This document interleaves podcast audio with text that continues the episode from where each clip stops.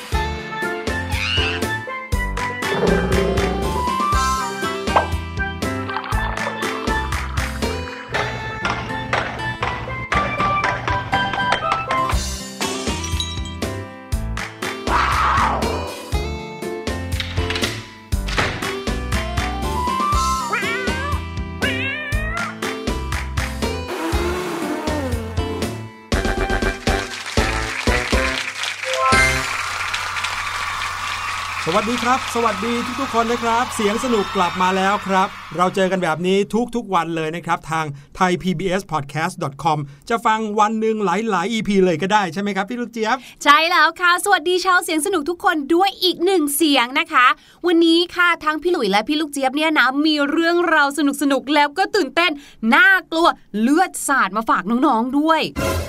ถูกต้องครับ เกี่ยวข้องกับสิ่งที่เรียกกันว่าเพชฌฆาต ใช่แล้วค่ะ แต่จะเป็นเพชฌฆาตสำหรับอะไร เดี๋ยวเราจะมาติดตามกันครับ แต่ว่าตอนนี้เราต้องเริ่มต้นรายการกันด้วยช่วงเสียงปริศนาที่จะให้น้องๆมาลองฟังเสียงที่เราเตรียมมาให้นะครับว่าเสียงในวันนี้เป็นเสียงของอะไรแล้วค่อยกลับมาเฉลยกัน ลองฟังตัวอย่างเสียงนี้ดูก่อนนะครับ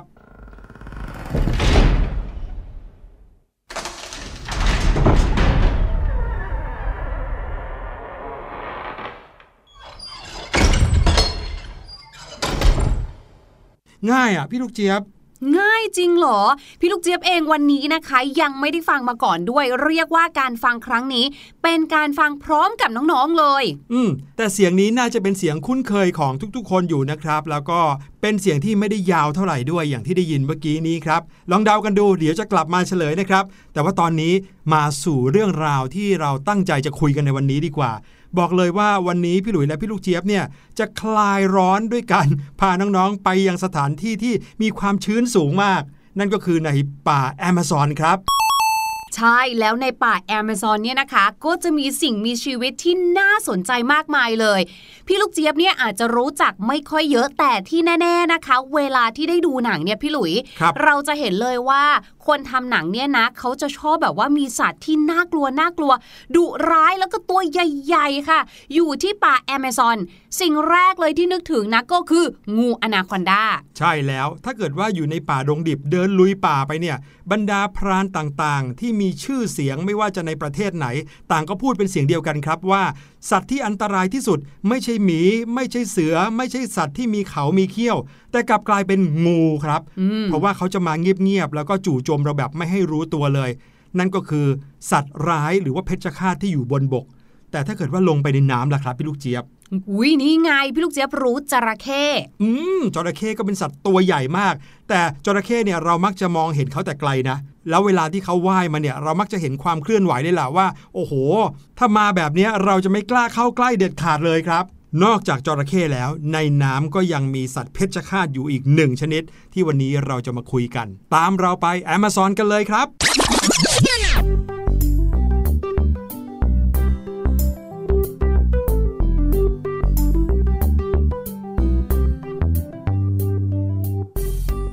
ลุยคะเรามาแอมะซอนกันทั้งทีเนี่ยนะคะทำไมเราไม่ลงน้ำกันไปเลยล่ะคะอื้อหือพี่หลุยร้ยัองนจะตายเนี่ยัยงหาเรือไม่ได้เลยครับพี่ลูกเจี๊ยบแล้วก็พูดตรงๆเลยว่า ถ้าจะให้ลงน้ำไปทั้งทั้งๆที่ ไม่มีเรือไม่มีพาหนะ ให้เราหลบจากอันตรายได้เนี่ย ไม่กล้าลงน้ำครับ ทำไมล่ะคะ วันนี้เนี่ยเราจะพาน้องๆมาลงน้ำรู้จักกับเจ้าปลาตัวเล็ก ๆ กันไม่ใช่เหรอคะอืมน้องๆครับ อย่างที่พี่ลูกเจี๊ยบบอกเลยว่า ถ้าเราพูดถึงปลาตัวเล็กๆ เนี่ยเราก็มักจะนึกถึงความน่ารักเนาะแล้วก็ใช่อยู่กันเป็นฝูง มาตอดขาตอดแข้ง เหมือนอย่างที่เขาเอาไปทำเป็นสปาปลากันใช่ไหมแต่ว่าปลาตัวเล็กๆ ที่เราจะคุยกันในวันนี้ ไม่ได้มาแค่ตอดขาตอดแข้งอย่างเดียวครับ เพราะว่าฟันอันแหลมคมของเขาเนี่ยอาจจะทำให้ขาของเรานั้นหายไปได้เลย โห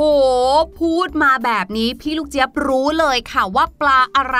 พี่หลุยก็ว่าทุกคนก็น่าจะรู้เหมือนพี่ลูกเจี๊ยบแหละครับ เพราะว่าถ้าพูดถึงปลาที่มีฟันแหลมคม แล้วก็อันตรายสุดๆ ในป่าแอมะซอนเนี่ยก็คงจะหนีไม่พ้นกับปลาปิรันย่าครับ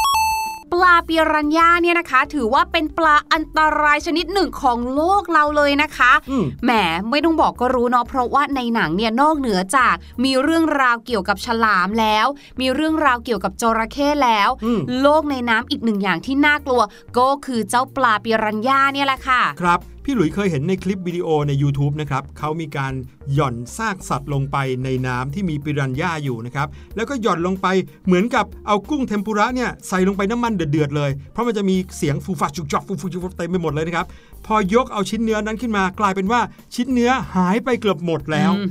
ใช้เวลาเพียงแค่หลักวินาทีเท่านั้นเองนะครับ นั่นคืออันตรายของพิรันย่าวันนี้เราจะมารู้จักกับพิรันย่าให้ดียิ่งขึ้น จะได้รู้ว่าเอ๊ะ ในไทยมีไหม แล้วเราจะหลีกเลี่ยงเขาได้ไหม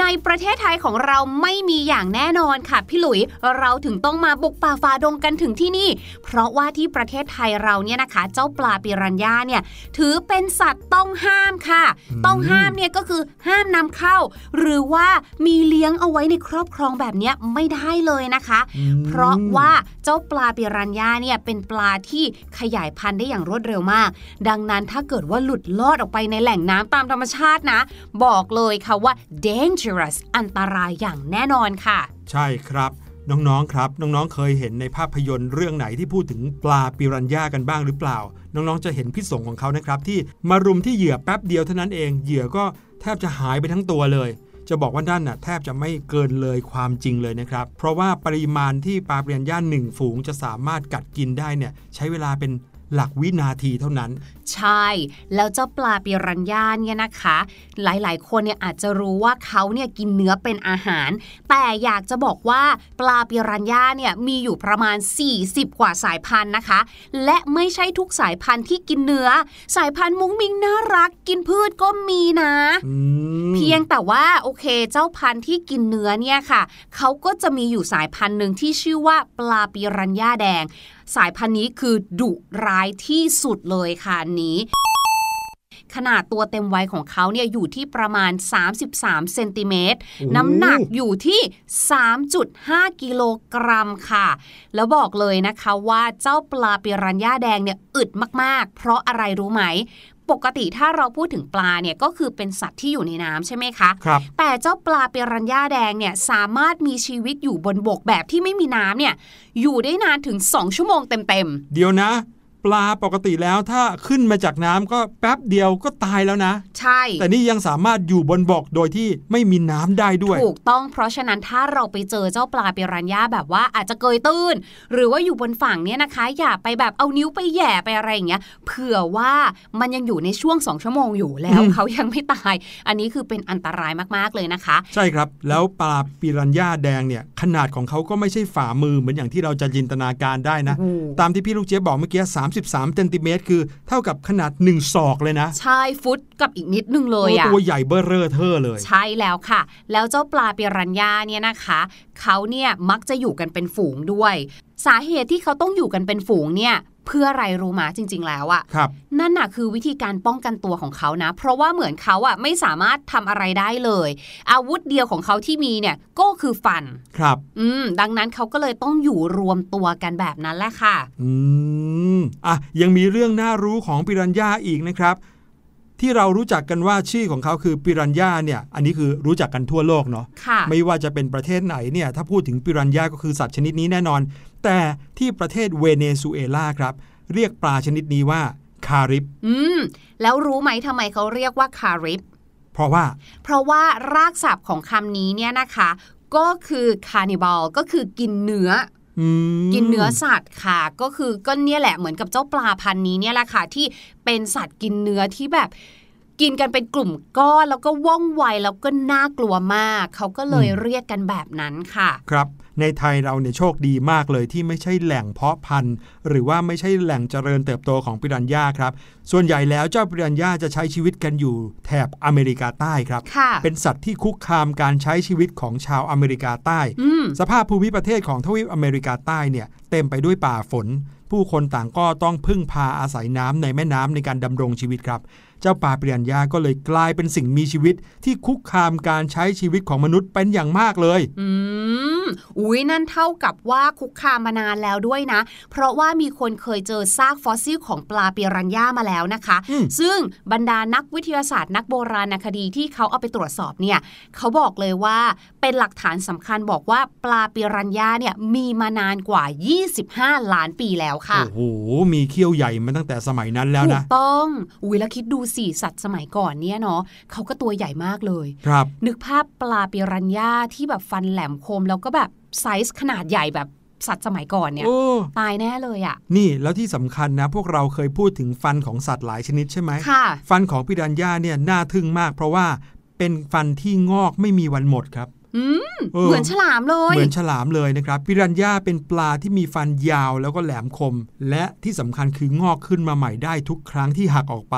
ไม่มีที่สิ้นสุด ไม่มีฟันแท้ฟันน้ำนม ฟันจะงอกขึ้นมาเรื่อยๆเรื่อยๆเรื่อยๆไปจนกว่าจะหมดอายุไขของมันเลยอื้อหือแล้วคิดดูสิคะ เขาบอกว่าปลาปิรันย่าเนี่ยนะ ถ้าไม่ใช่สายพันธุ์ที่ดุร้ายที่สุดที่พี่ลูกเจี๊ยบบอกเนี่ย โดยปกติแล้วเนี่ยสามารถโตเต็มวัยเนี่ยความยาวของเขาเนี่ยมากกว่า 80เซนติเมตรโอ้โหน้ำหนักเนี่ยอยู่ที่ 6 กิโล แล้วถ้าฟันงอกขึ้นมาเรื่อยๆ ขนาดนี้เนี่ยโอ้โห ตายละ น่ากลัวจังเลย แล้วส่วนใหญ่นะพี่ลูกเจี๊ยบสังเกตไหม เวลาที่เราเห็นปิรันย่ามักจะไม่ได้เห็นตัวเดียวนะ ค่ะ ถ้าบังเอิญน้องๆ ไปเห็นปลาที่มีฟันแหลมคมอยู่ตามแหล่งน้ำก็หวังว่าคงจะไม่ได้เห็นกันหรอกนะ แต่ถ้าเห็นให้เชื่อได้เลยว่ามันไม่ได้มีตัวเดียวแน่ เพราะว่าปิรันย่ามักจะใช้ชีวิต อยู่กันเป็นฝูงๆนะครับใช่ซึ่งก็เลยทำให้เขามีความดุร้ายคูณหลายทวีเท่าเลยแหละ อืมอ๋อพี่ลูกเจี๊ยบลืมบอกไปด้วยค่ะ เมื่อกี้นี้พี่หลุยเนี่ยได้พูดถึงชื่อของเจ้าปลาปิรันย่าในเวเนซุเอลาใช่ไหมคะ แต่คำว่าปิรันย่าเองเขาก็มีความหมายนะคำนี้นะคะ หมายถึง fish tooth ค่ะก็คือฟันของปลาก็คือเป็นการบอกว่าเจ้าสัตว์ชนิดนี้เนี่ยมีจุดเด่นอยู่ที่ฟันของเขานั่นเอง แล้วก็อย่างที่บอกค่ะว่านอกจากจะมีความแหลมคมแล้วเนี่ยนะคะ แรงกัดของปลาปิรันย่าเองก็ใช่ว่าจะขี้ๆหรือว่าเด็กๆนะคะ เพราะว่าถ้าเป็นปลาปิรันย่าพันธุ์ที่ชื่อว่าปลาปิรันย่าดำเนี่ยแรงกัดของเขาค่ะ สูงมากๆเลยค่ะ สูงขนาดไหนเขาบอกว่าสูงกว่าจระเข้แอฟริกาซะอีกค่ะ ถ้าเทียบกับน้ำหนักตัวอืมอืมอืมโอ้คือถ้าน้ำหนักตัวของปิรันย่าตัวเท่านั้นค่ะมีแรงกัดเท่านั้นเนี่ยเทียบกับจระเข้ถ้าตัวเท่ากันน้ำหนักเท่ากันแล้ว แรงยังเยอะกว่าจระเข้ใชซะอีก่เรียกว่าถ้าเทียบน้ำหนักกันแบบปอนด์ต่อปอนด์คือของฝรั่งเนี่ยเขาจะใช้หน่วยน้ำหนักเป็นปอนด์นะคคะรับผมอืมมีเรื่องเล่าเกี่ยวกับปิรันย่าและก็ความโหดร้าย ความเพชฌฆาตของเขานะครับ ในช่วงปลายทศวรรษที่ 70 ที่ประเทศบราซิลครับ มีอุบัติเหตุรถบัสที่วิ่งไปมาระหว่างเมืองนะฮะเกิดอุบัติเหตุจมลงในแม่น้ำสาขาหนึ่งของแม่น้ำแอมะซอน หลายชั่วโมงผ่านไปครับ กว่าที่หน่วยกู้ภัยจะสามารถคว้าเอาซากรถขึ้นมาได้ กลายเป็นพบว่ามีผู้เสียชีวิตที่ติดอยู่ในรถเนี่ยจำนวนทั้งหมดถึง 39 รายค่ะและส่วนใหญ่ปรากฏว่าศพของผู้เสียชีวิตนั้น ถูกปลาปิรันย่ากัดแทะ จนแทบจะไม่เหลือสภาพดั้งเดิมเลยอืมอย่าอังนนี้ที่คือแบบเก่ามากอย่างแล้วที่นะพี่หลุยบอกเนาะว่าปลาเปรันย่าคือเขาจะอยู่กันเป็นฝูงแล้วเขาจะรุมกินกันใช่ไหมอืมแต่มันมีเรื่องเข้าใจผิดกันเยอะมากเลย เป็นเพราะหนังเนี่ยแหละค่ะที่ฉายออกมาฮะ หลายๆ คนเนี่ยนะคะ พอดูหนังจริง ๆ ก็รวมถึงตัวเราด้วยนะ พี่ลูกเจี๊ยบเองก็เคยคิดแบบนั้น ก็คือปลาเปรันย่าเนี่ยน่ากลัวมากๆเลย เพราะว่าจะกินถูกไหมคะ จะกินครับเรา แต่จริง ๆ แล้วนิสัยปลาเปรันย่าค่ะ จะไม่กินสิ่งที่มีชีวิต เอาเหรอ ใช่ ถูกต้อง ดังนั้นค่ะ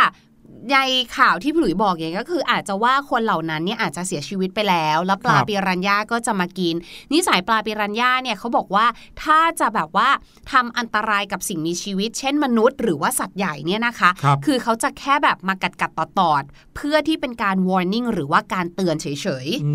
มๆเออว่าอย่าเผลอนะ ใช่แต่ถ้าแบบเป็นสิ่งมีชีวิตที่เป็นสัตว์ใหญ่ด้วยนะคะ เขาจะไม่กินครับผมอืมจนกว่าจะตายแล้ว ถูกต้องถูกต้องน่าจะเป็นเพราะว่าจริง ๆ แล้วว่าปลาปิรันย่าเนี่ยค่อนข้างจะเป็นสัตว์ที่รักสงบนะคะครับผมเออเขาแล้วเขาก็เหมือนกับมีความกลัวด้วยความที่ตัวเขาเล็กอย่างที่บอกเขาถึงต้องอยู่กันเป็นฝูงไงอืมเขาจะมีความขี้กลัวของเขาอยู่อืมอืมมีข้อเท็จจริงข้อหนึ่งนะครับ ที่เกี่ยวกับการกินของปิรันย่าครับ ว่ากันว่าปลาปิรันย่าหนึ่งฝูงนะครับก็ประมาณ 300-500ถึง500ตัวอู้ใช้เวลาเพียงแค่ 5 นาทีเท่านั้นในการกินมนุษย์อืมที่มีน้ำหนักประมาณ 82 กิโลกรัมหมดตัว โอ้โหโอ้วันนี้เนี่ยเราพูดถึงเรื่องที่ค่อนข้างฟังดูโหดร้ายพอสมควร นั่นะนนะสิอืมแต่เห็นโหดร้ายแบบนี้เนี่ยฟังดูรู้สึกว่าปลาปิรันย่าเนี่ยแหละคือ king of the river เลยใช่ไหม เป็นเพชฌฆาตตัวเอเลย ใช่ของแม่น้ำแอมะซอนแต่แน่นอนค่ะเหนือฟ้าก็ยังมีฟ้าที่เหนือกว่าอ้าวศัตรูคู่อาฆาตของปลาปิรันย่าค่ะ ก็คือปลาไหลไฟฟ้าหืมอืมปลาไหลไฟฟ้าที่ลุ่มแม่น้ำอเมซอนเนี่ยนะคะ บอกเลยว่ามีความหรือว่ามีพลังในการช็อตเนี่ยแรงสูงมากเลย เพราะว่าปลาไหลไฟฟ้าในลุ่มแม่น้ำอเมซอนเนี่ยนะคะ สามารถปล่อยแรงดันไฟฟ้าได้ถึง 850 โวลต์ค่ะ ซึ่งในกระแสไฟฟ้าขนาดนี้เนี่ยนะคะ การปล่อยไฟฟ้าครั้งเดียวของปลาไหลเนี่ย สามารถฆ่าปลาปิรันย่าที่เข้าใกล้มันได้ถึง 30 ตัวเลยนะอืม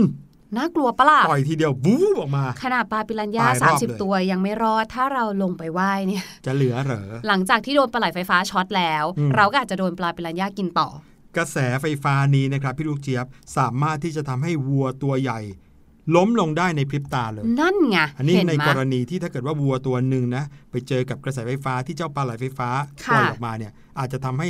ชักแงกๆเลย นั่นน่ะสิ ตายแล้วถ้าเกิดว่าเราเนี่ยนะคะอยากจะไปเที่ยวแอม z o n เนี่ยเราจะต้องมีเขาเรียกว่าอะไรหลักในการเอาตัวรอดในแอม z o n ที่สูงมากเลยนะ ทุกใช่อย่างเลยอะนี่จะบอกว่าเรื่องปลาไหลไฟฟ้าเนี่ยนะครับยังไม่หมดเพียงแค่นี้เพราะว่า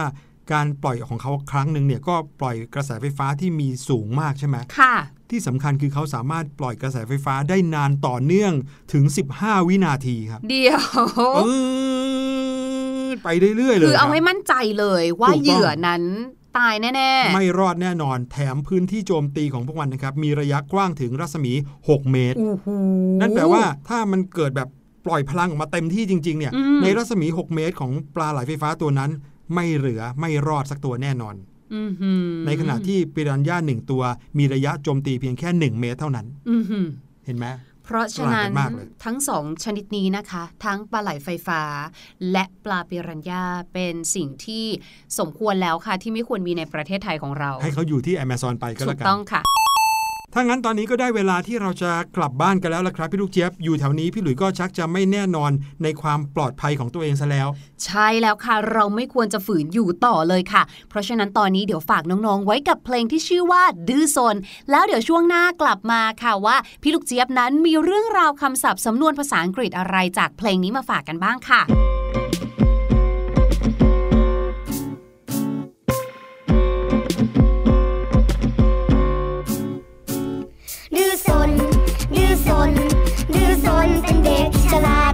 เยอะจัดมันไม่ค่อยดี เพื่อนเพื่อนก็อาจนายนี้ เพื่อนเพื่อนก็อาจนายนี้ ไม่เอาไม่ดีดื้อสนดื้อสนไม่เอาไม่ดีดื้อสนดื้อสนดื้อสนดื้อสนดื้อซนเป็นเด็กฉลาดแต่ถ้าเยอะจัดมันไม่ค่อยดี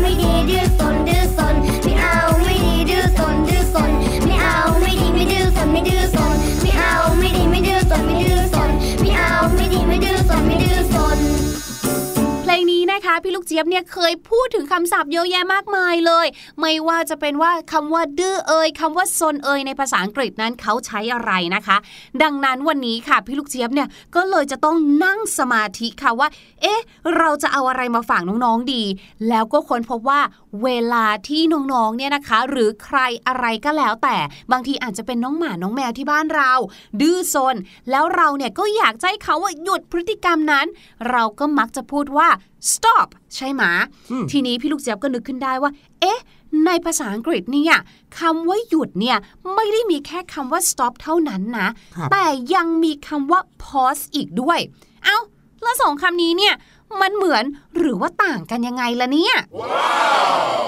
วันนี้พี่ลูกเจี๊ยบก็เลยจะมาขอขยายความแจกแจงความแตกต่างของสองคำนี้ค่ะคำแรกนะคะคำว่า stop S T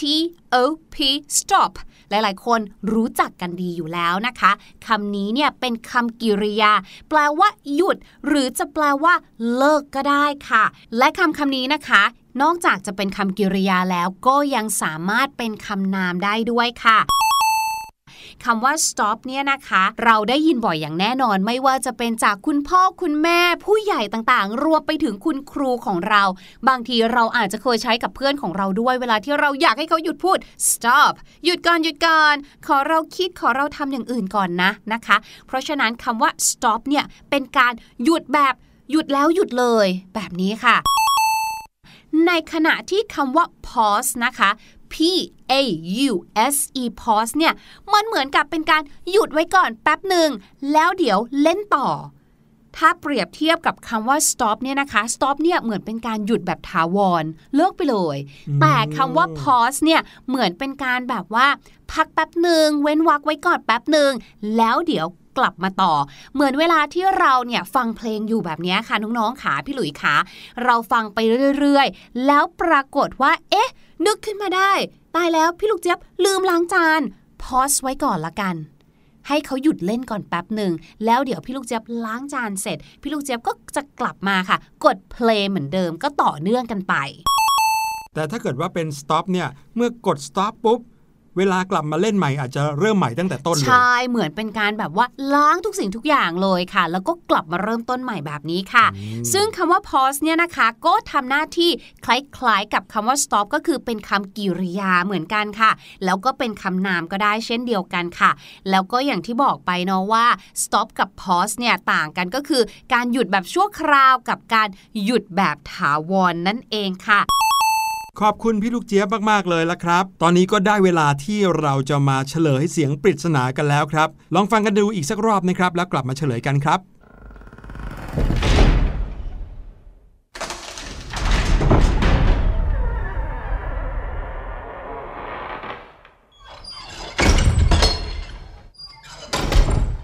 และเสียงที่เปิดไปนะครับ เมื่อสักครู่นี้ เสียงปริศนาของเราก็คือเสียงการเปิดประตูนั่นเองครับ แต่ว่าเป็นประตูบานผลักที่อาจจะไม่ได้หยอดน้ำมันสักเท่าไหร่ครับ ก็เลยมีเสียงแอ๊ดตามมา เรามักจะได้ยินเสียงแบบนี้ในหนังหรือว่าภาพยนตร์ที่จะพูดถึงความน่ากลัว เวลามีอะไรที่ตื่นเต้น สยองขวัญรออยู่เนี่ยก็มักจะเริ่มด้วยเสียงเปิดประตูแบบนี้แหละครับ ไม่จำเป็นเสมอไปค่ะ เพราะว่าเสียงประตูห้องน้ำที่บ้านพี่ลูกเจี๊ยบก็เป็นแบบนี้ค่ะอื้อหือดังนั้นตอนกลางคืนเนี่ยนะคะ เวลาที่มีใครจะเข้าห้องน้ำเนี่ยเรียกว่าตื่นกันทั้งบ้านเลยค่ะ วันนี้รายการเสียงสนุกหมดเวลาแล้วครับ พี่หลุยและพี่ลูกเจี๊ยบจะกลับมาเจอน้องๆใหม่ถ้าคิดถึงกันในทุก EP เลยนะครับ คลิกฟังได้เลยทาง thaipbspodcast.com วันนี้ลาไปก่อนแล้ว สวัสดีครับ สวัสดีค่ะ สบัดจินตนาการ สนุกกับเสียง เสริมสร้างความรู้ในรายการ เสียงสนุก